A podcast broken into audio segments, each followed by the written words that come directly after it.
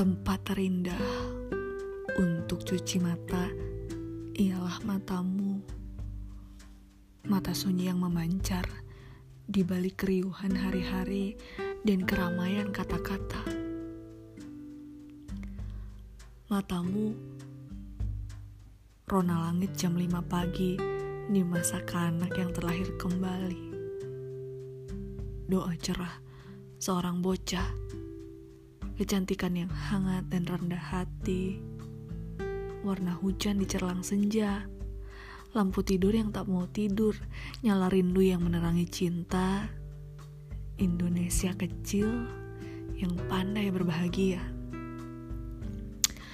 Matamu mata air yang menyembul di rahim waktu.